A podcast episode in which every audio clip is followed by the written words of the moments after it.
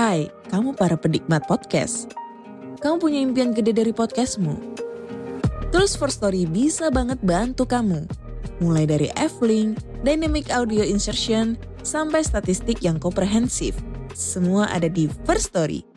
Gak ketinggalan kamu bisa monetisasi podcastmu lewat iklan dari First Story Ads yang bisa kasih kamu penghasilan dari setiap place podcastmu.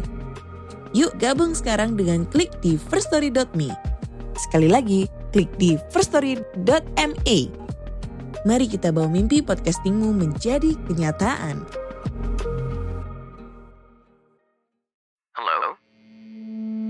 Hello? Podcast Network Asia.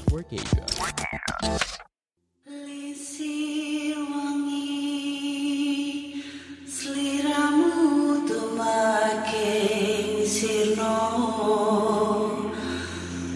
future.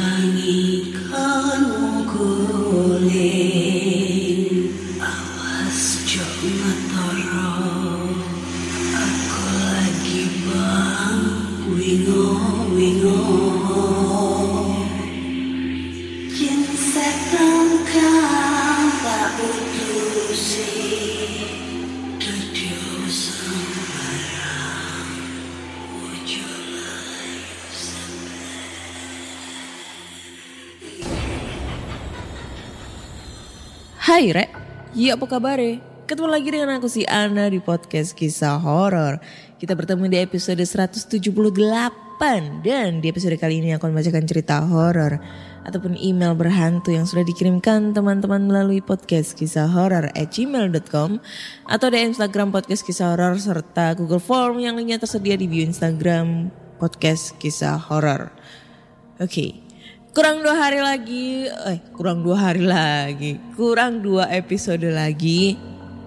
PKH udah mau road to 200 episode ya. Dan sebagai pengapresiasi nih, weh, mengapresiasi mengapresiasikan kepada teman-teman semua nih yang udah ngirim cerita ke podcast kisah horor dari episode 1 sampai episode 200 maka gue mau ngadain eh cerita horor bareng nih ya bersama teman-teman horor.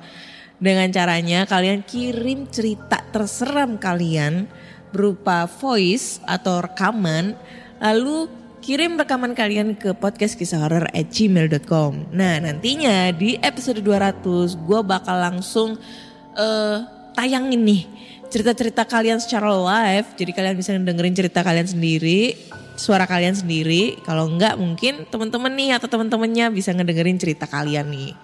Tunggu apa lagi? Karena sampai sekarang itu belum ada yang kirim cerita.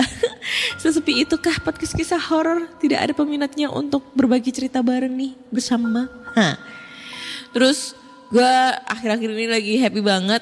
Kenapa gue bisa happy? Karena dua kali gue udah ketemu sama Mr. Popo dari Do You See What I See nih. Kebetulan eh, beliau lagi ada acara ke Surabaya ya. Dua kali. Yang dulu itu bulan kemarin kalau nggak salah. Eh awal bulan. Awal bulan Mr. Popo ke sini. Terus baru kemarin nih hari Minggu. eh, beliau ke sini lagi ke Surabaya dan kita ngadain kopdar bareng gitu sekaligus kita belajar nih tentang podcasting dan lain-lain.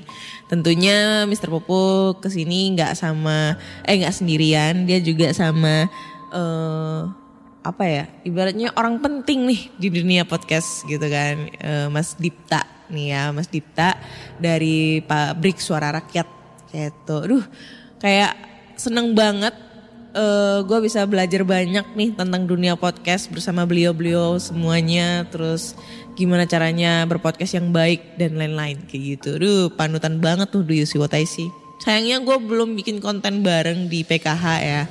Karena kemarin banyak banget nih teman-teman dari podcaster Surabaya, podcaster Jawa Timur yang pengen collab sama Mr. Popo. Jadi gue kayak ngasih privilege gitu ya, ngasih kesempatan mereka buat mereka untuk ngonten bareng kayak gitu. Hmm. Dan gue juga mau ngebacain nih ada komentar di DM. Aduh, sebenarnya sih eh gue sangat apa ya? Dibilang gue happy happy banget ya karena kayaknya sih eh, dia kayak memberikan aku hal yang positif nih buat aku. Gue bacain ya. Gue gak menyebutkan nama, tapi mungkin dia bakal ngedengerin. Jadi dia bilang gini, malam Mbak Ana, salam kenal. Oh dia udah nyebutin nama. Saya Adit pendengar podcast kisah horor. Menurutku podcast ini unik dalam beberapa hal. Pertama, meskipun tema- temanya horor tapi pembawaan Mbak Ana yang nyantai tidak berusaha untuk total serius dan seram justru menjadikan gaya Mbak Ana semakin mendekatkan antara Mbak dan para pendengar PKH. Itu menjadi poin plus menurut saya. Horor itu tidak selalu harus total menyeramkan. Kalau memang ada bagian-bagian dalam cerita yang bisa diberi, dipercandain ya kenapa enggak. Kedua, saya suka dengan konsep membacakan cerita-cerita horor apa adanya alias tidak dibaca terlebih dahulu sebelum take. Dari situ, pendengar bisa mengetahui bagaimana dan seperti apa gaya penuturan tiap pendengar.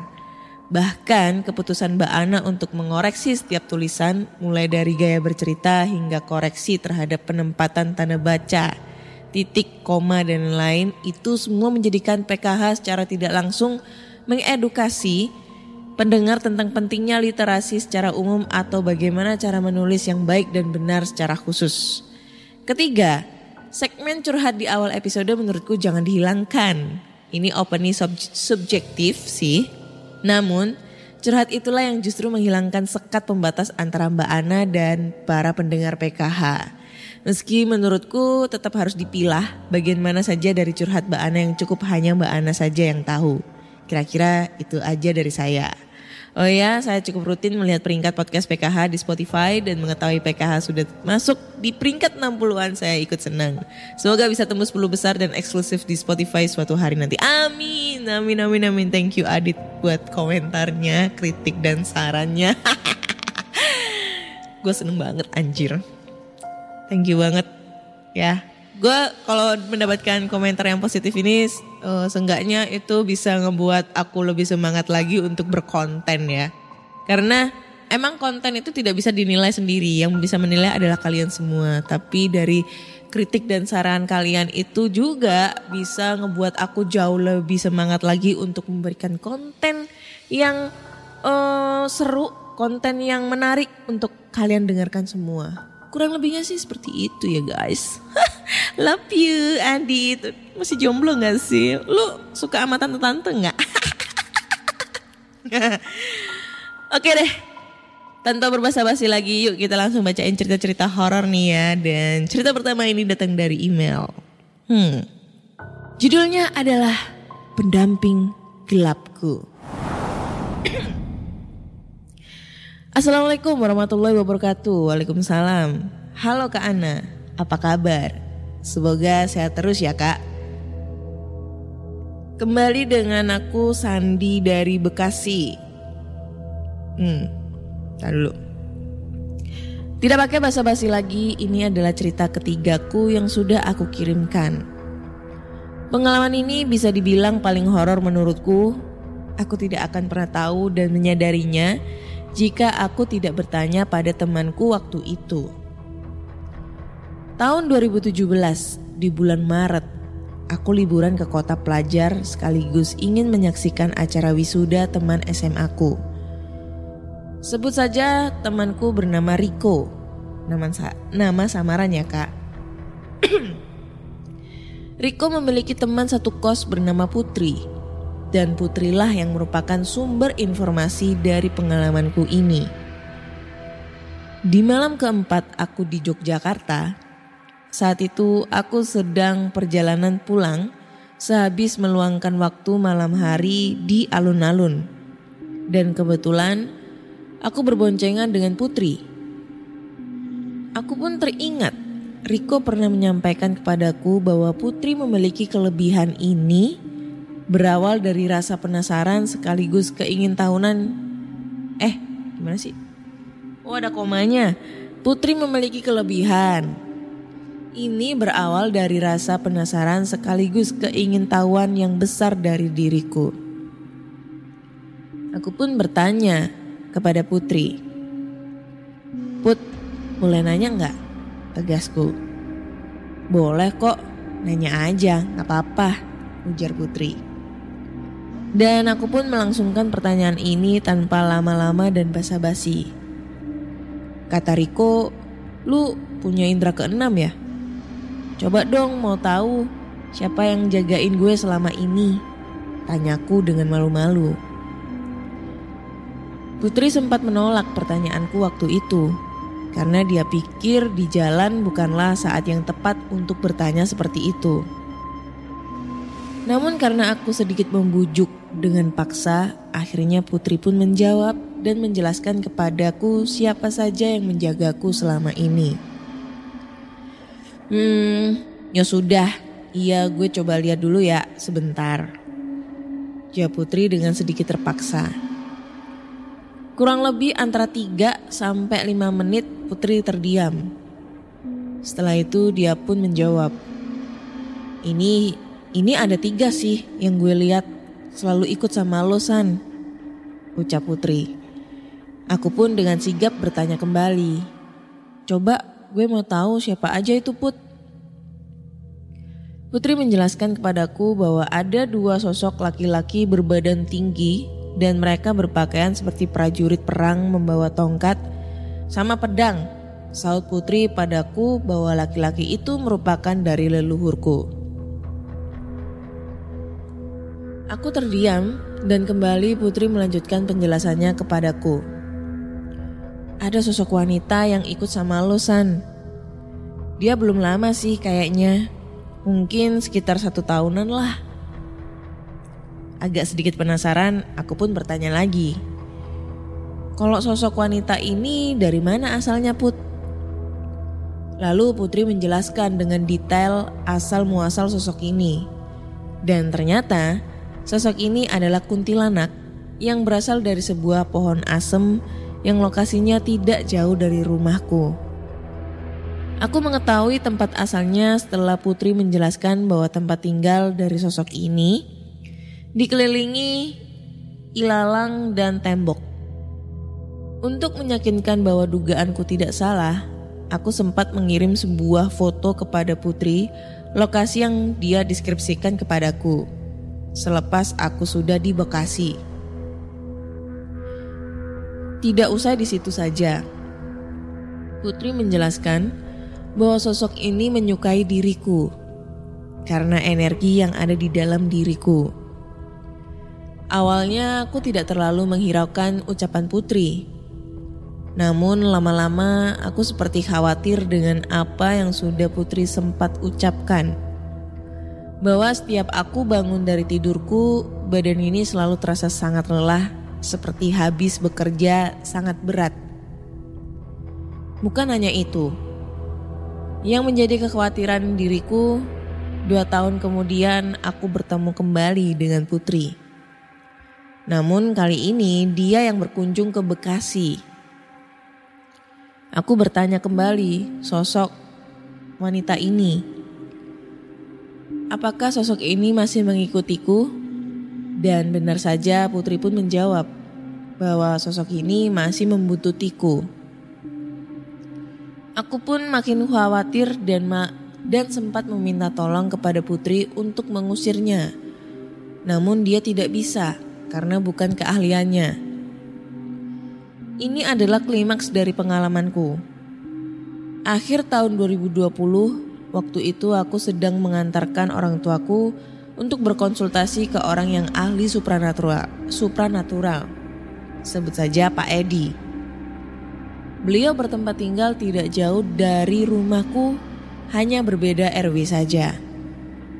Saat giliranku untuk berkonsultasi dengan Pak Edi, aku terkejut bahwa Pak Edi bertanya kepada orang tuaku, "Anak Bapak udah nikah?" Aku dan orang tuaku terdiam setelah Pak Edi berucap seperti itu. Ayahku pun menjawab, "Maaf, Pak, anak saya yang ini belum menikah." Selepas itu Pak Edi langsung bertanya kembali, Lalu perempuan itu siapa yang ada di belakangnya? Sekali lagi kami pun terdiam.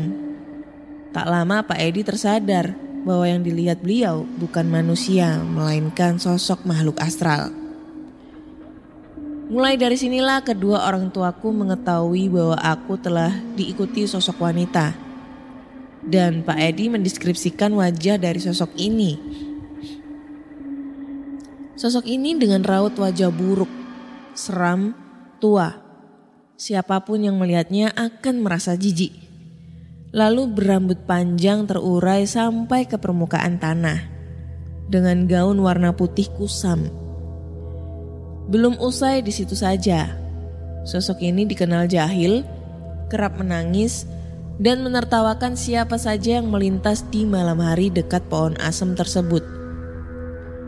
Belum usai sampai di situ. Hingga tahun 2021, sosok ini sepertinya masih bersamaku. Berkat temanku, aku pun diperkenalkan oleh seseorang yang memiliki kelebihan supranatural yang pernah aku ceritakan sebelumnya di episode 183. Hmm, lupa gua. Bahwa beliaulah yang telah berhasil menjauhkan sosok ini dariku. Oh ya kak, Sosok ini pernah merasuki tanteku. Waktu itu beberapa kali sosok ini pernah mengatakan bahwa setiap tidur, eh setiap aku tidur, sosok ini selalu ada di sampingku. Bisa dibayangkan bahwa selama ini aku tidur tidak pernah sendirian. Itu adalah pengalaman pribadiku ya kak. Maaf kalau terlalu panjang dan tidak menyeramkan. Aku kirimkan juga arsip chat dengan temanku yang di Jogja ketika aku sudah sampai Bekasi. Berkat dialah aku bisa tahu kalau ada sosok yang menemaniku selama lima tahun. Terima kasih kak, sukses terus buat PKH. Oke, ini ada fotonya ya, ini foto pohonnya. Nanti gua share di feed Instagram ya. Dan tolong para-para IndiHome, IndiVision, Indomie, Indomaret dan lain-lain tolong dicek di situ apakah ada sosok makhluk astral yang dikatakan Sandi yaitu sosok Mbak Kunti. Terus ini ada chatnya sama temennya. Lah kok temennya namanya Sari? Katanya Putri. Itu posisi si perempuan. Sumpah lu bisa tahu nebak atau pernah lihat. Dekat pohon di antara Hah, gimana sih? Dekat pohon di antara rumah dan pohon udah ke download screenshot gue. Ah, nggak nebak karena kemarin ada suara jangkrik di situ. Iya benar di pintu berarti. Oke, nanti gue share di feed Instagram. Uh, tolong dicek teman-teman apakah itu benar di situ ada kuntilanak atau tidak ya. Tapi mengingat dengan uh, ceritanya si Sandi ya, gue pernah, gue ingat kayaknya gue udah pernah eh, cerita di episode berapa ya? gue lupa eh, awal-awal itulah pokoknya jadi gue pernah punya uh, ada teman podcast podcaster ya tapi sekarang udah dia nggak ngepodcast lagi dan katanya sih uh, mereka punya kelebihan indie home gitu ya ini dua orang nih cewek sama cowok nah pada saat kita ada live meet bareng ngebahas masalah podcast gitu ya uh, tiba-tiba dua orang ini nyeletuk bersamaan. Padahal ini posisinya jauh-jauh. Gue di Surabaya, temanku yang cewek di Jogja, temen yang cowok itu ada di Depok atau Bekasi atau Jakarta gak tahu gitu ya. Tapi udah udah nggak nggak ngepodcast lagi gitu. Mereka bilang, mana? Di situ siapa? Eh di situ ada siapa? Gitu. Terus mereka berdua itu kayak diskusi, iya nih gue ngeliat nih sosok cewek apa namanya uh, sosok cewek rambutnya panjang di belakangnya Mbak Ana gitu. Terus apa namanya?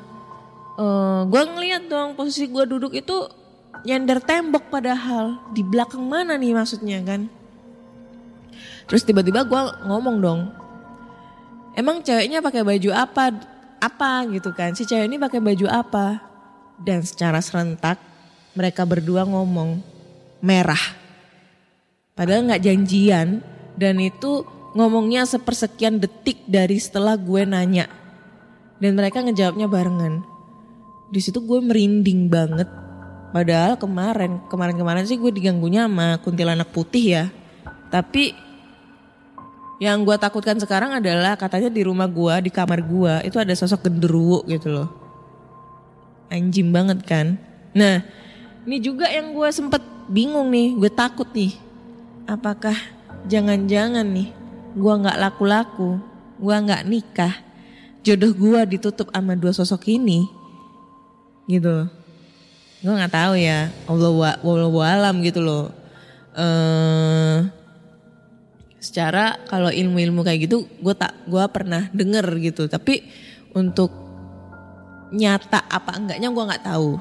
Jadi ini gue minta tolong nih ya gue minta tolong nih buat para para IndiHome, Indigo, Indivision, Indomie, Indomaret, Indo Indo apalah ya mungkin kalian bisa ngeliat nih weh, sosok yang berada di belakang gue atau gimana nih kalian pengen penelusurannya kayak gimana? Mau kirim foto apa gua pas live bareng, live di Instagram langsung DM aja ya. Gua mau konsultasi sama siapa gitu, gua nggak tahu gitu. Secara nih jujur aja, emak gua pernah ditipu dukun gitu loh. Sampai habis uang banyak jutaan, ternyata dukunnya ini nyamar gitu. Ini bukan bermaksud untuk menghina para dukun-dukun saya antah berata ya kayak pesulap merah enggak tapi ini real jadi dia katanya bisa menyembuhkan bisa apa gitu menetralisasikan atau apa sampai habis jutaan rupiah gitu loh dan gue taunya itu dari tetangganya dia bahwa dia itu sebenarnya bukan dukun profesinya itu cuma sebagai eh apa ya eh tukang bangunan gitu loh tapi emak gua kalau dikasih tahu ngamuk itu dah. Makanya nih buat temen-temen nih. Soalnya dulu gua pernah digitu-gituin juga kayak dibersihkan auranya biar dapet jodoh dan lain-lain gitu. Nah takutnya nih pas gua dibersih-bersihin gitu malah banyak setan yang nyantol gitu. Secara gua disuruh mandi kembang kayak apa. Pernah gua kayak gitu-gitu. Jadi buat temen-temen tolong nih cek ya di belakang gua ada apaan nih ya. Kayak gitu guys. Oke kayaknya cukup sekian dulu di episode pertama eh 198 kali ini ya. Gua bakal memanage eh, waktu karena sekarang PKH udah tayang tiga kali. Selasa, Kamis, Sabtu. Bukan berarti gua kehabisan cerita, tidak. Cerita masih banyak ya, masih banyak yang mengirim-ngirim. Cuma eh, biar kelihatan sampai seribu episode aja kitanya ya.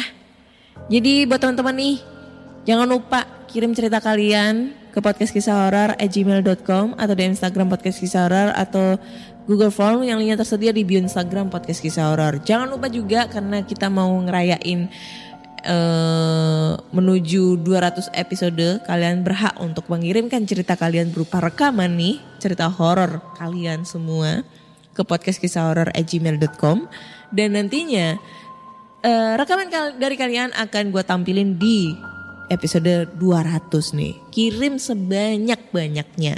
Oke? Terima kasih akhir kata saya Ana undur diri dan sampai jumpa.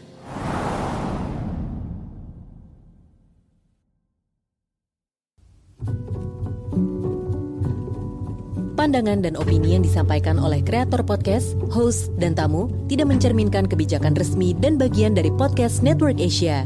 Setiap konten yang disampaikan mereka di dalam podcast adalah opini mereka sendiri dan tidak bermaksud untuk merugikan agama, grup etnik, perkumpulan, organisasi, perusahaan, perorangan, atau siapa pun dan apa pun.